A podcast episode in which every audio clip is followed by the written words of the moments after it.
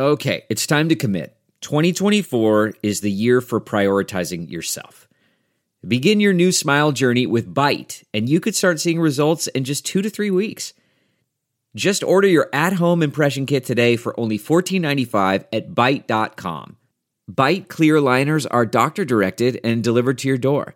Treatment costs thousands less than braces, plus, they offer financing options, accept eligible insurance, and you could pay with your HSA, FSA. Get 80% off your impression kit when you use code WONDERY at Byte.com. That's B-Y-T-E dot com. Start your confidence journey today with Byte. Ladies and gentlemen, record geeks, retired plate spinners, and millennials who want to impress their parents with their record collections. Welcome to the Rhino Cast podcast, brought to you by Rhino Records. Get ready for new releases, deep tracks, and conversations with your favorite artists and bands and balloons for the kiddies. And now, your hosts with the most Rich Mahan and Dennis the Menace.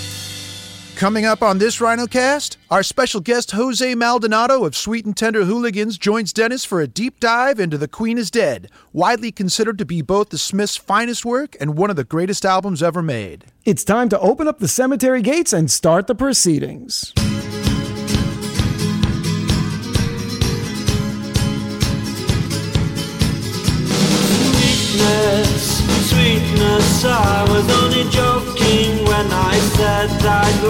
Like smash every tooth in your head.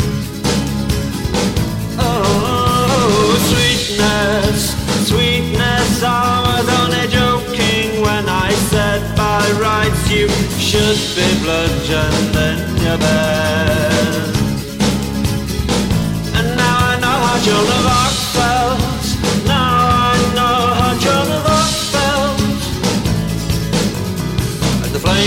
rose to a Roman nose and a Walkman started to melt.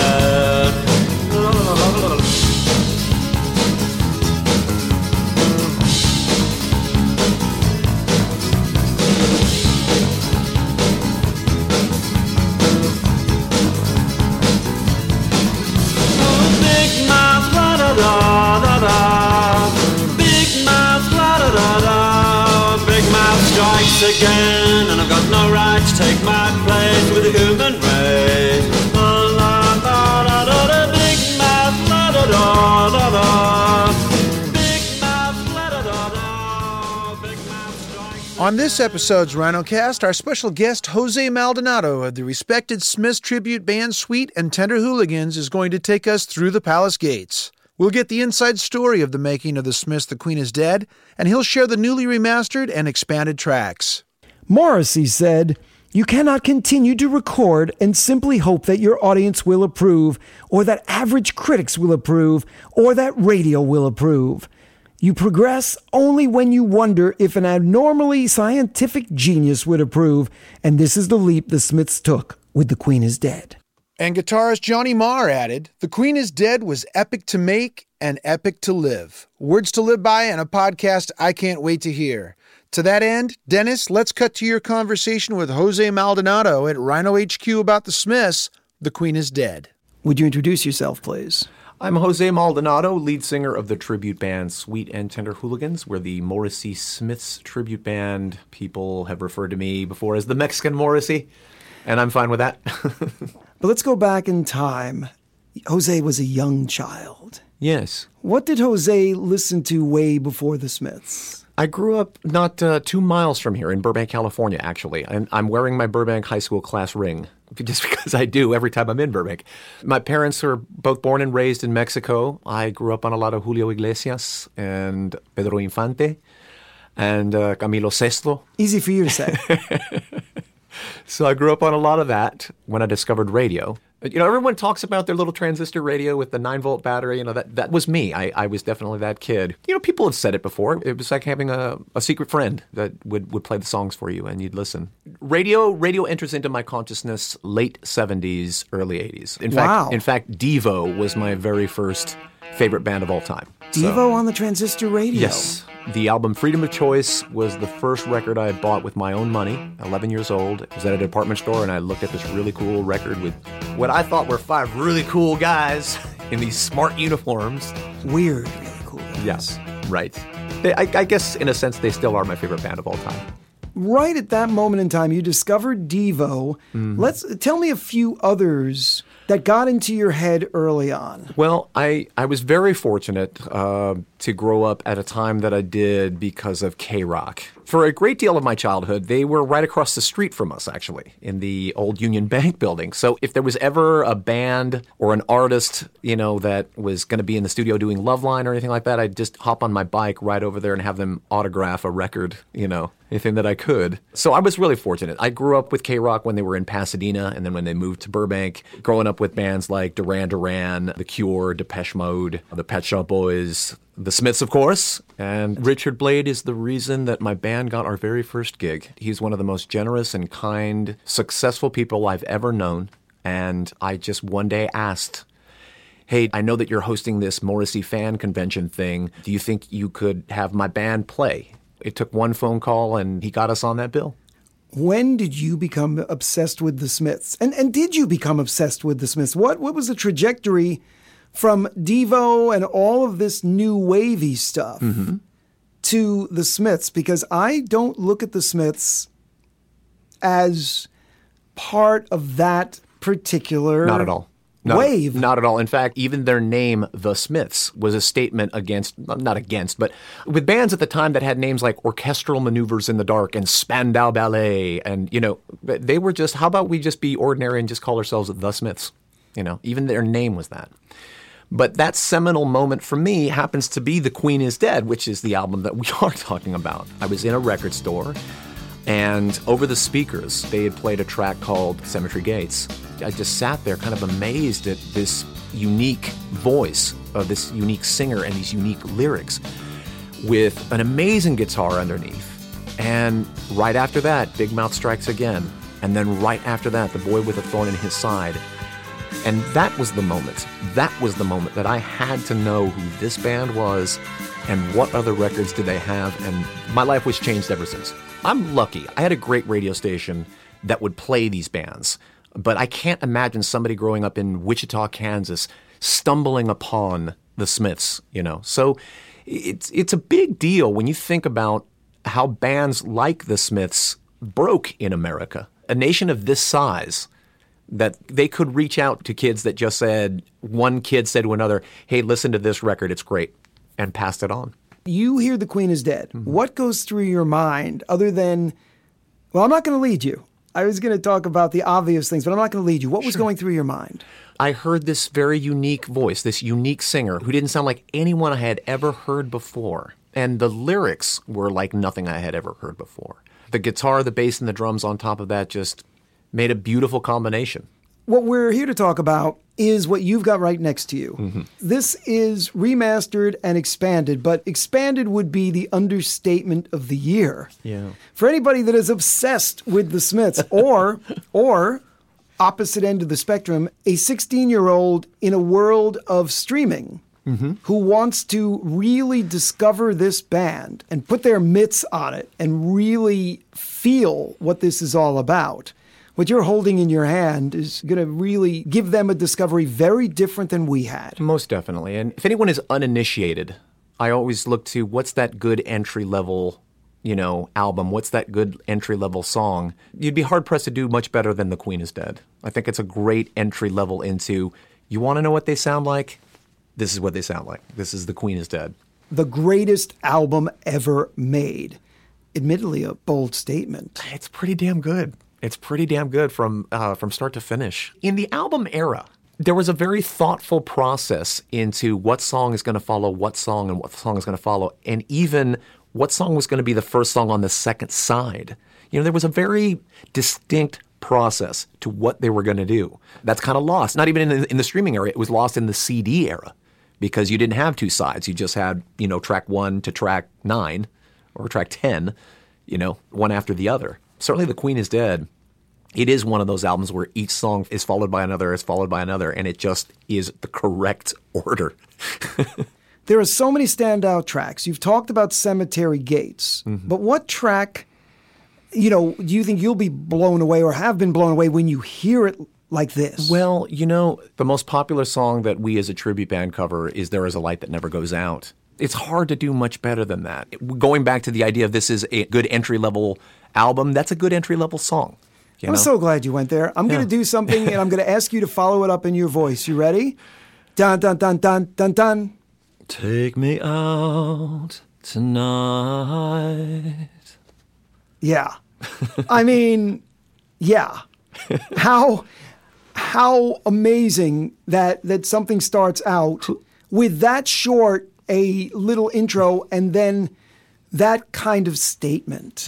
And- it's like he's telling you from the moment one what you're going to do. He's in control. And they're often accused of being, oh, they're so depressing. There is a light that never goes out is actually about being so happy that to die by your side. You know, Is- every, is you know, th- th- this- every time I'm hit by a could be car, and I have been, and I, and I have been once for real, as you're being driven away in the ambulance. I guess that's the song you should be singing because, you know, if, if you're going to die, at least you're dying by your lover's side. Yeah. It's, it's heavenly. It really is. And It it's is. it's no surprise that it's uh, that it's beloved. Take me out tonight Where there's music and there's people and the young and the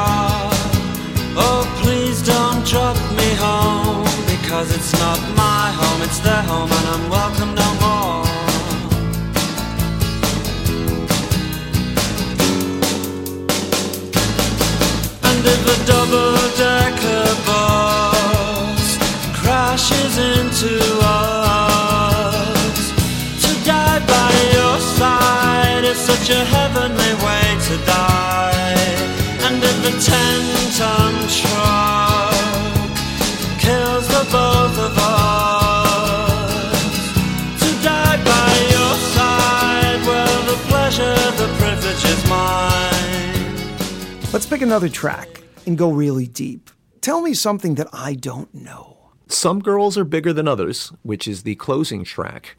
My understanding was when Johnny Marr showed the, the demo to Morrissey, oftentimes Morrissey would listen to it and hum along certain lyrics that were just placeholders.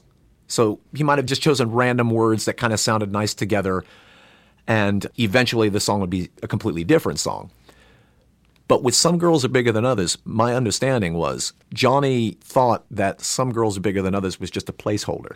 And then as it turns out, you know, the, the eventual lyrics are Some Girls Are Bigger Than Others. Here was this very intricate guitar arrangement that Johnny had come up with. And Morrissey just decided, well, we're going to talk about how Anthony and Cleopatra opened a crate of ale. And then he said, Some Girls Are Bigger Than Others. And back to There's a Light That Never Goes Out. There's take one on here, Yeah, yeah. and it's different. slightly different with uh, with even a different uh, chorus at the end. Yeah. When CD came into came into existence and came into my consciousness, I remember thinking, "Well, I'm never going to pick up a vinyl record ever again. This is a hassle. This is I can't take it anywhere with me."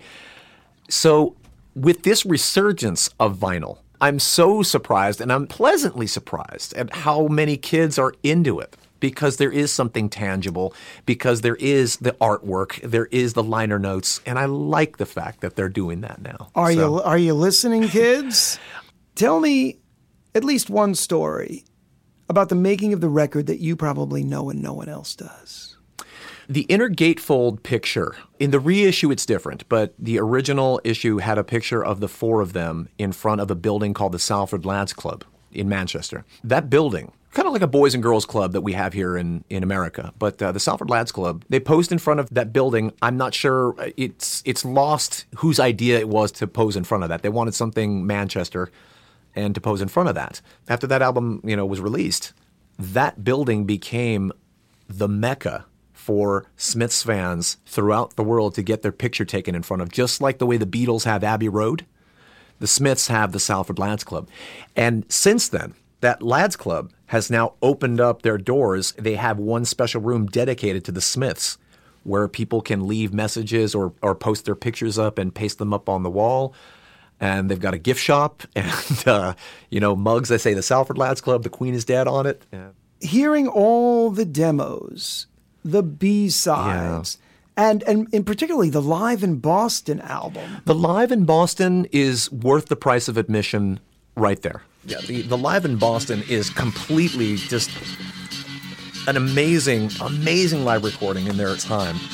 The opening track of How Soon Is Now, I always understood that that was a tough one to do because Johnny had his part, you know, that rhythm part. They needed an extra guitarist, so they enlisted Craig Gannon for that tour so that they were able to have somebody do the rhythm part and then have another person with the into that. With the track What She Said, they always played the intro to the song Rubber Ring, and then at the end of What She Said, they played the outro to Rubber Ring. It's terrific.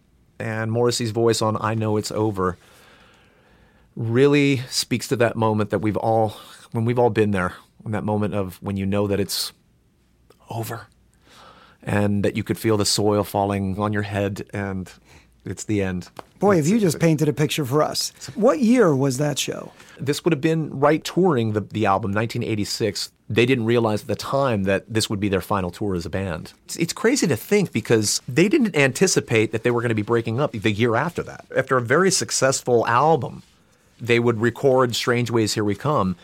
And before Strange Ways even hit the shelves, they had already broken up. Kind of sad, kind of sad to think that uh, that that's how it, you know, How it ended? how it ended. Yeah, The DVD that comes with it yeah. has this high res stereo version. Mm-hmm. What are some things? Let's get geeky. What are some things that you've heard on that format that you that you go, wow? Oh, well, the Smiths had resisted doing music videos. They didn't really want to do that. So it kind of fell on someone just to say, well, fine, if you're not going to do a video, we're going to do a video. Derek So- so Derek Derek Derek Jarman, Jarman. yeah, yes, and decided- and but we should tell people that these are not music videos. right. They're more. I wrote down experimental Yeah, pieces. I think so. Yeah. There's uh, some quotes and some things that Morrissey has said about this record. Well, it was a, it was it was a statement against the monarchy. You know, just the title track and the title of the album alone. It was a very controversial thing to say. In a way, the Sex Pistols had did it prior with "God Save the Queen." You know, this was the Smiths saying the monarchy, the the concept of a monarchy is dead. This is 32 years old, and the Smiths were beyond fresh when they entered the picture. And 32 years later, whether you're listening to it again or discovering it for the first time, tell me about your opinion of the validity of this record in today's world. It is timeless. It is 100% timeless. The album The Queen is Dead is 99.999999% perfect in its track order, in its production value, in its lyrics, in their musicianship at the time. Remember, this is their third studio album at their time, so now they've had the time to improve each in their own instrument. And Morrissey, with his lyrics being as strong and as vibrant as ever, it is a perfect album. You've lived this record more than most human beings, hmm. other than the band. what do you think today's artists, today's bands, mm-hmm. today's crop could learn from this record? they could learn about the idea of the concept of an album rather than individual songs that you buy $1.29 at a time. They could learn there is an idea with a collection of songs and a thought process as to which song is going to follow what and which is going to be your opening track, which is going to be your closing track. And I think today's bands, they could get an idea of what it's like to create an, an album, a classic album, by listening to this. Pick a little paragraph of lyrics from any song from this album and sing it for me a cappella. And if they don't believe me now, will they ever believe me? And if they don't believe me now, will they e- will they ever believe me? Jose, it's been a pleasure. Thank you so much. Thanks for having me, Dennis. Howdy, buckaroos. Circle the wagons and sound the alarm. It's time for the Rhino Roundup. Hey there, it's Lauren G. And John Hughes, and this is your Rhino Roundup. Do you like metal? I love metal. How about White Whitesnake? oh, geez. Here I go again. We've we've got three from Whitesnake. We've got Whitesnake's classic 1987 album, Super Deluxe, for the 30th anniversary. It's a four CD DVD collection, including the original album with newly remastered sound, unreleased live and studio recordings, classic music videos, concert footage, a 30 minute documentary, and a new interview with David Coverdale. Oh, sounds cool. Yeah. The music also comes with a 60 page hardbound book that's filled with rare and unseen photos from the era, an extended essay with new interviews from Coverdale, and a booklet of the album's lyrics in case you've ever wanted to sing along. And going from Whitesnake to the other pole is Pet Shop Boys. The Further Listening series continues with Elysium, which was originally released in 2012. This new version wraps up demos, B sides, and some remastered and remixed versions of songs that were on the original LP. And this was an album that was co produced with Andrew Dawson, who was Kanye West's engineer on 808s and Heartbreaks and a record which Neil Tennant says he was mildly obsessed with at the time. So the further listening series continues with Elysium, and that's your Rhino Roundup. Well, Rich, we're almost out of time. Don't we have a little bit of time left? We have just enough time for the one important thing that we haven't mentioned yet. Folks, if you liked what you heard today and you want to learn more, we recommend starting out at rhino.com. If you want to listen to the music again, go to your favorite streaming site. And if you want to buy it, well, there's two other great ways. You can download it, and then, our favorite way, Your local record retailer. independent record stores. Please support. We love them. Bring your kids too, and make sure they just had a lot of chocolate so they can get chocolate all over everything. yeah, because chocolate cleans records really well, I hear. It does. And last but certainly not least, don't forget to hit that subscribe button so you don't miss the next RhinoCast. Part about the chocolate is not true. Executive producers for Rhino, John Hughes and Lauren Goldberg. Produced for Rhino by Pop Cult and Rich Mahan Promotions, all rights reserved.